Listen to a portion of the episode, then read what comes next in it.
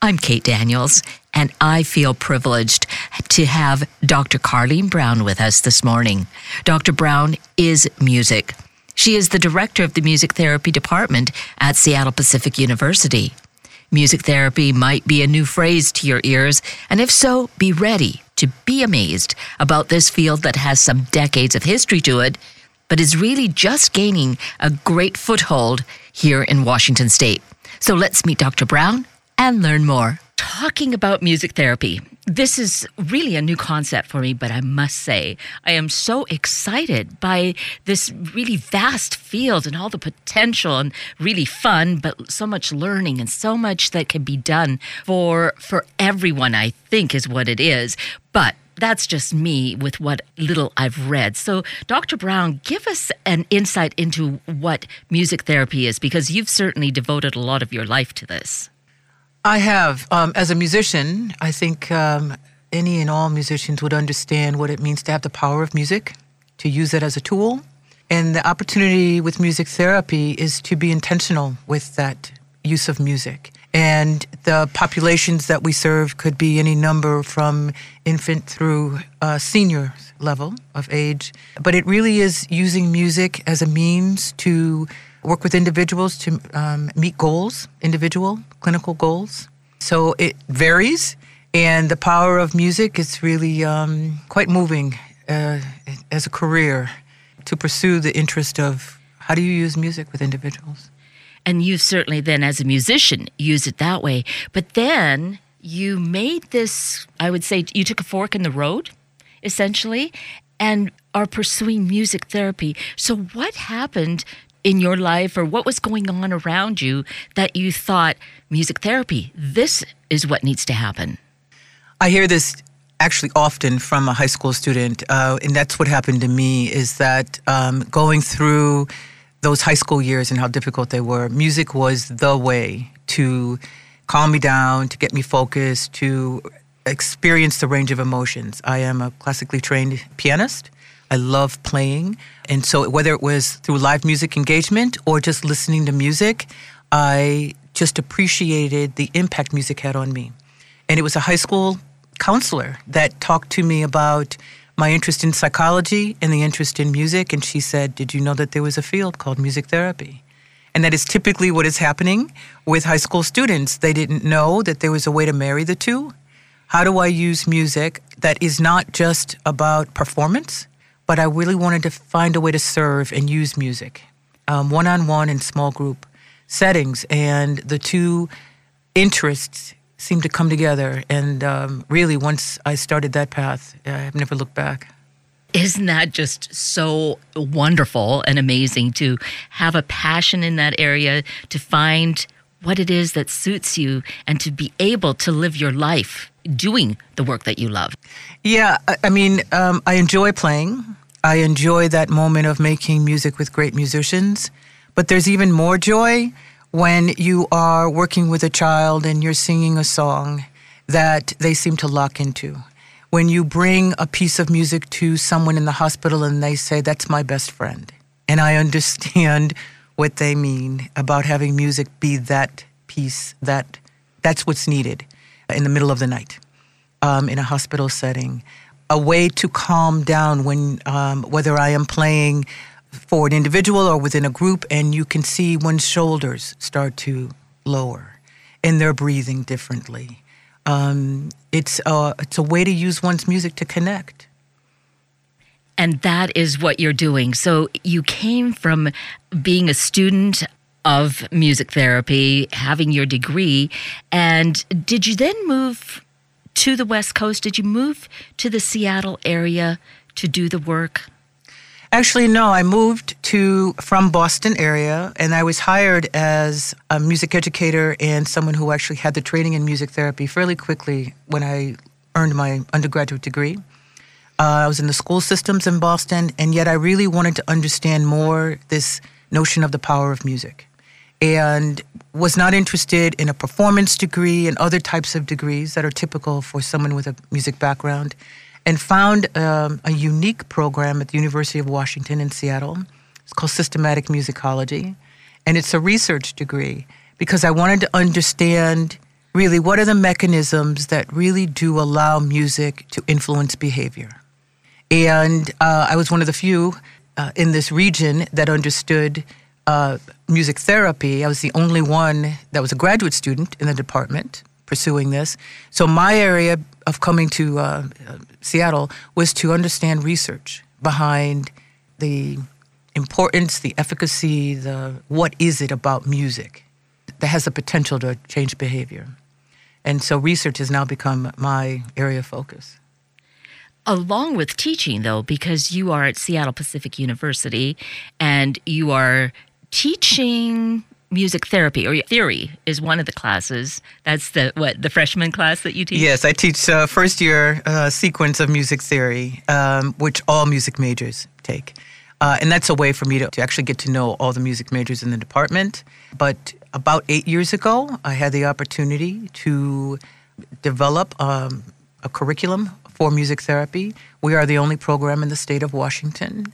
I've had enormous support from the administration of Seattle Pacific to develop this program, and it came from the students. I didn't come to SPU with this notion of starting the program, but at SPU, the students really wanted to understand how could they use their music in non-traditional ways. They perform, they're in churches, they are gigging all the time. But it was something about using music to serve others that was a hook, and one thing led to another. Again, I've received tremendous support, and so we now have a music therapy program. It's very strong, and so I teach core courses in music therapy. I advise the students, those that are interested in coming to the program as well as those that we have in the program, all the way through graduation. But I also teach other classes in the department. And it's a 4-year degree? 4+ years. Okay. It's a fairly rigorous degree program. Students take, they are first and foremost musicians. And so they take all of the classes of a music major. And then there are additional core courses that are required from the American Music Therapy Association, courses in psychology, quite a few psychology classes, such as general psychology, abnormal psychology, developmental psychology. These are courses that are expected of a music therapy student. Anatomy and physiology is typical. And then we have core courses in our department, the psychology of music, music and special ed, music and medicine, music and mental health. These are core classes that students begin to understand what does it mean to functionally use music with various populations. They have to understand the theory, the research, and the clinical aspects of music therapy. They also go through practicum experiences at the undergraduate level. So at minimum of 180 hours of being out in the field supervised by board-certified music therapists. And that's a basic 4-year curriculum. And it's fairly rigorous because they are also meeting university requirements toward graduation, but they're not done. After the 4 years of academic work, there's an expectation that all music therapy students, they apply and they compete for a national position in an internship. So our students go out on their own and seek and secure an internship for 6 months, typically non-paid, somewhere in the country.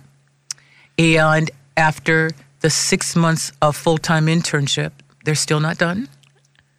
They have to then sit for a 3-hour board exam. And if they successfully pass that board exam, that national exam, then they get to earn the designation music therapist board certified. So it is quite a program. There's quite a commitment that's needed. Yes. There are many skills that are required, first and foremost being a musician, strong musician, and a desire to serve with that gift. I tell my students often, it's not about you. It's how you use what you have to serve someone else. And so there's quite a bit that's expected of a music therapy student, but then the rewards are huge. And it sounds as though there has been a great interest in it, which is why you have developed this program. And have you seen those results? Have the students then continued with it? Have they really immersed themselves in it and graduated from it? Oh, yeah. The students of Seattle Pacific University Music Therapy, I'm partial toward them, of course, but they're fairly incredible. I mean, there's quite an audition and interviewing process that we've established to accept students in the program. So there is a demand for the program, and we're looking for a number of qualities, musicianship being one, but it's beyond that. A sense of empathy, a sense of serving, a maturity, because you are working with vulnerable individuals, and a work ethic means a great deal. I tell my students I never ask them if they're practicing. That's an assumption. So our students are, once they complete the program, fortunately they are being hired. Music therapy has become one of those jobs in the nation that's considered a cool job right now because of the having a degree program in the state of Washington and our students being out in the community doing practicum work. We have more employers now seeking our students for hire. But some of our students, when they do an internship in another part of the country, they actually become employed there. I just received a text yesterday that our latest graduate just passed her board exam and has a full-time position in San Diego. Wow. Very proud of her. And I get those texts, and that's very rewarding. I have students in New York and Philadelphia, Chicago, and sometimes they choose to stay there, and they are earning good jobs. But those jobs are also developing in Washington State. I think it's partly due to an awareness of what music therapy is. I think our students are huge ambassadors when they go out into the field. We also have a core group of highly professional and established music therapists here in this region who are doing phenomenal work, who are mentoring our students. And so the level of professionalism and what it means to have a music therapist on staff is beginning to, there's an awareness growing. And so now there are more jobs than there are music therapy students. Well, that is definitely a big plus. It's a big plus. Has to be encouraging to those who are really considering the field. It's like, I'm not going to invest all this time and money, and of course. And money, yes. And come out and not have a position. Those positions are there. So that's definitely very exciting.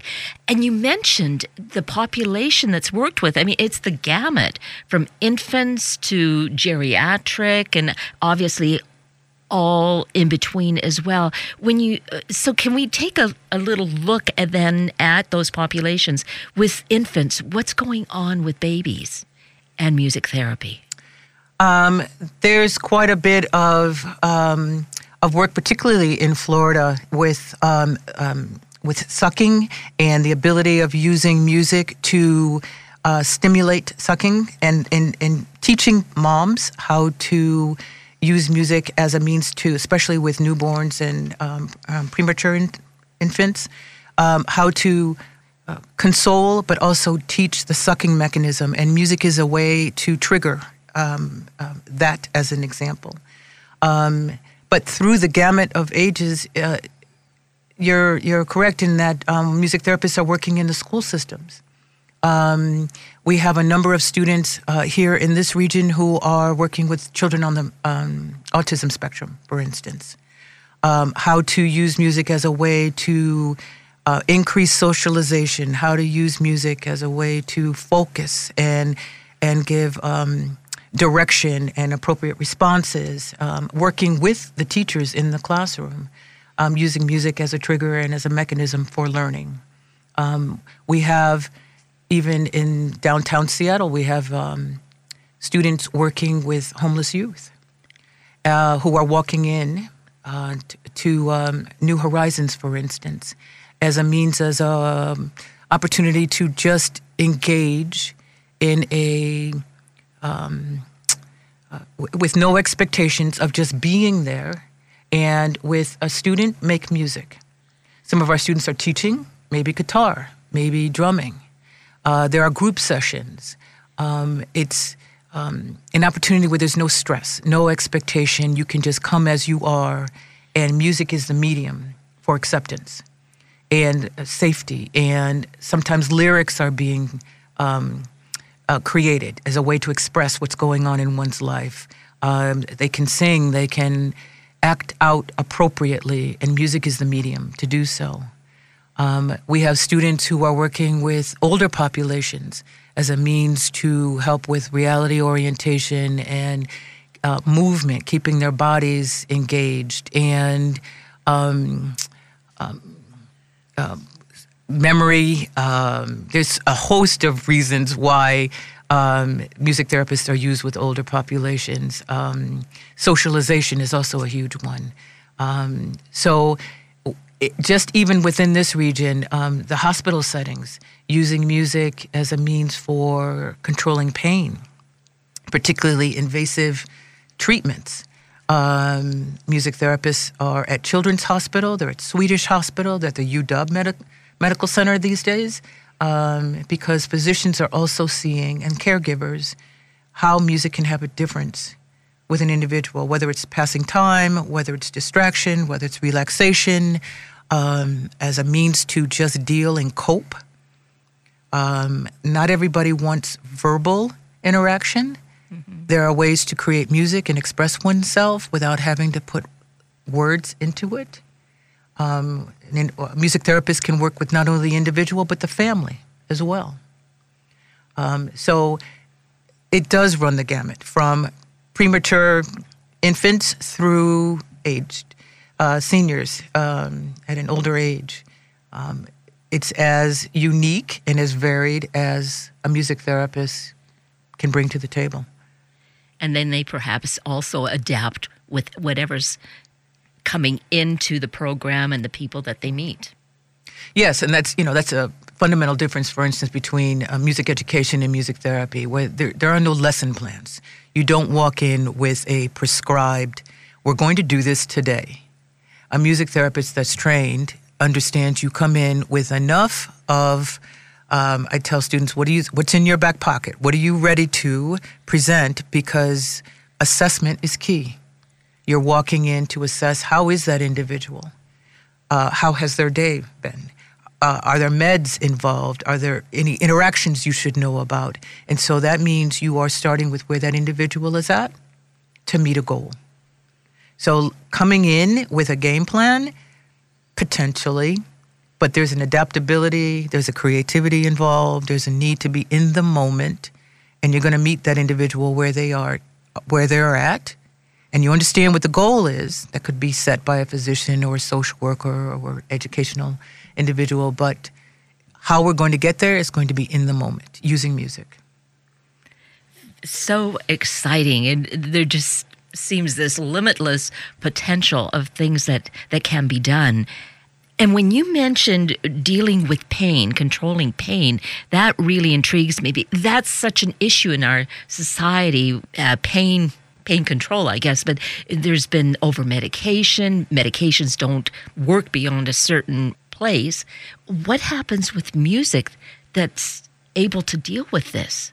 And that is my research area. That is my fascination ever since I was at the University of Washington, working through a dissertation at Virginia Mason Hospital, studying the effect of music on pain management. And the bottom line is that because there's a psychology behind pain perception, that it can be influenced. Music can be a medium for individuals for the purpose of distraction, for the purpose of relaxation. There's a way to use music that is personable.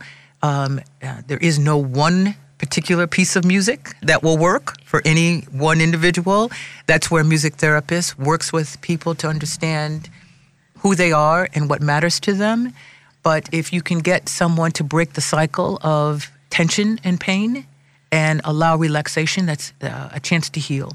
If you can alter time in terms of not getting medication for the next hour, and yet I can make that hour go by faster and easier, then that's a goal.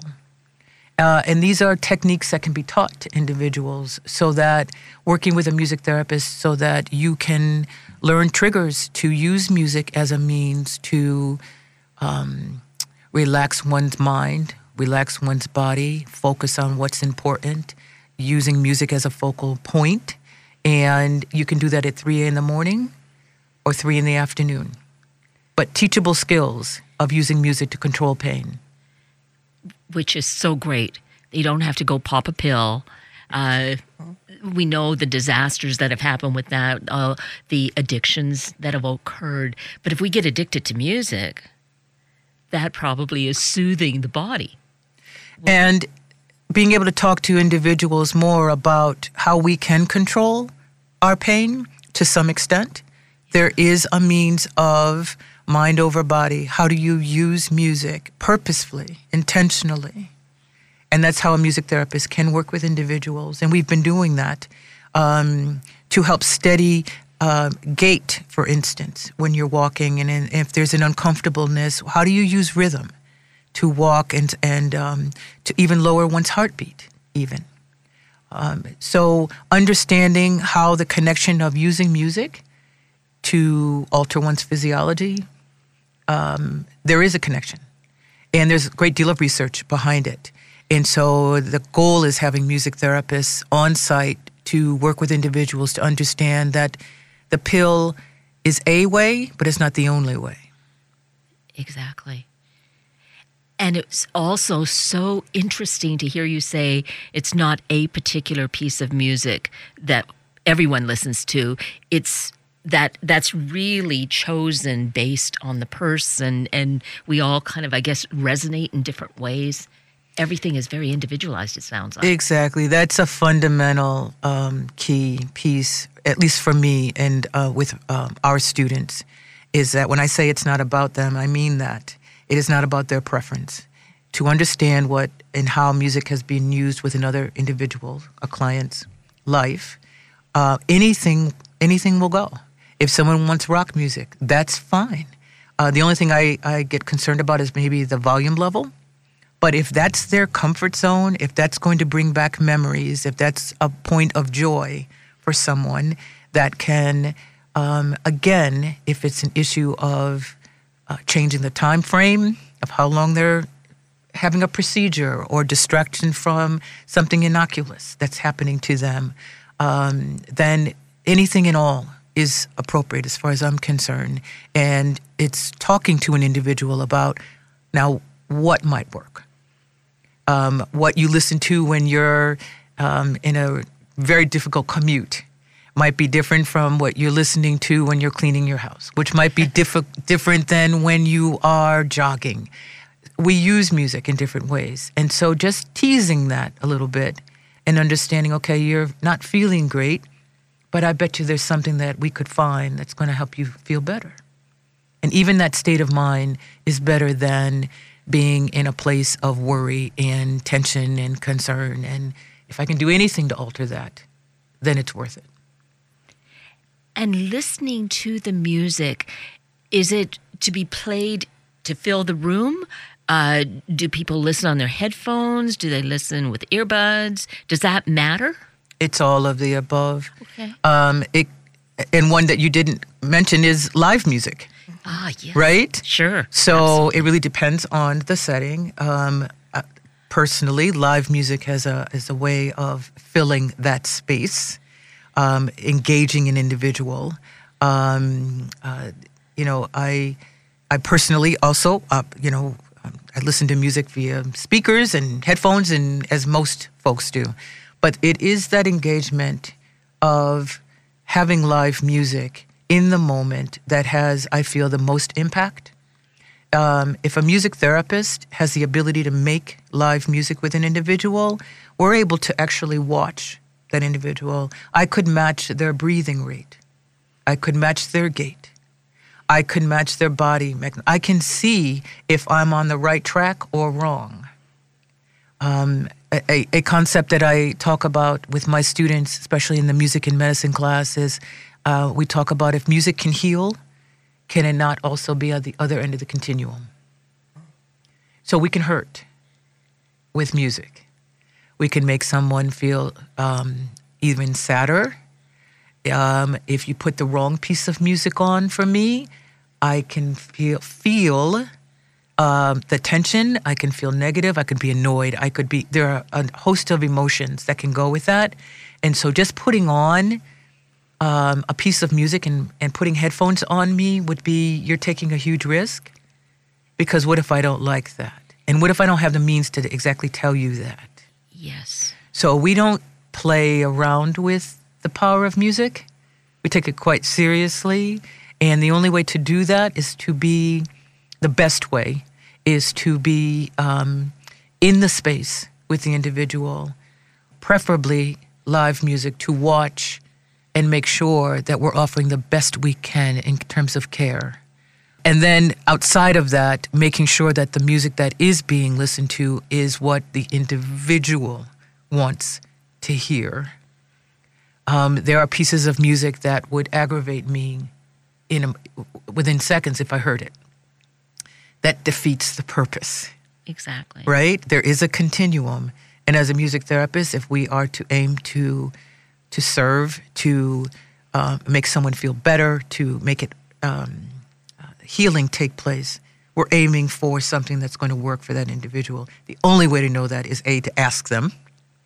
And in lieu of that, watch carefully and observe. And that's where you were saying the student who comes to the program needs to be someone who is compassionate and empathetic, and you're able to determine that.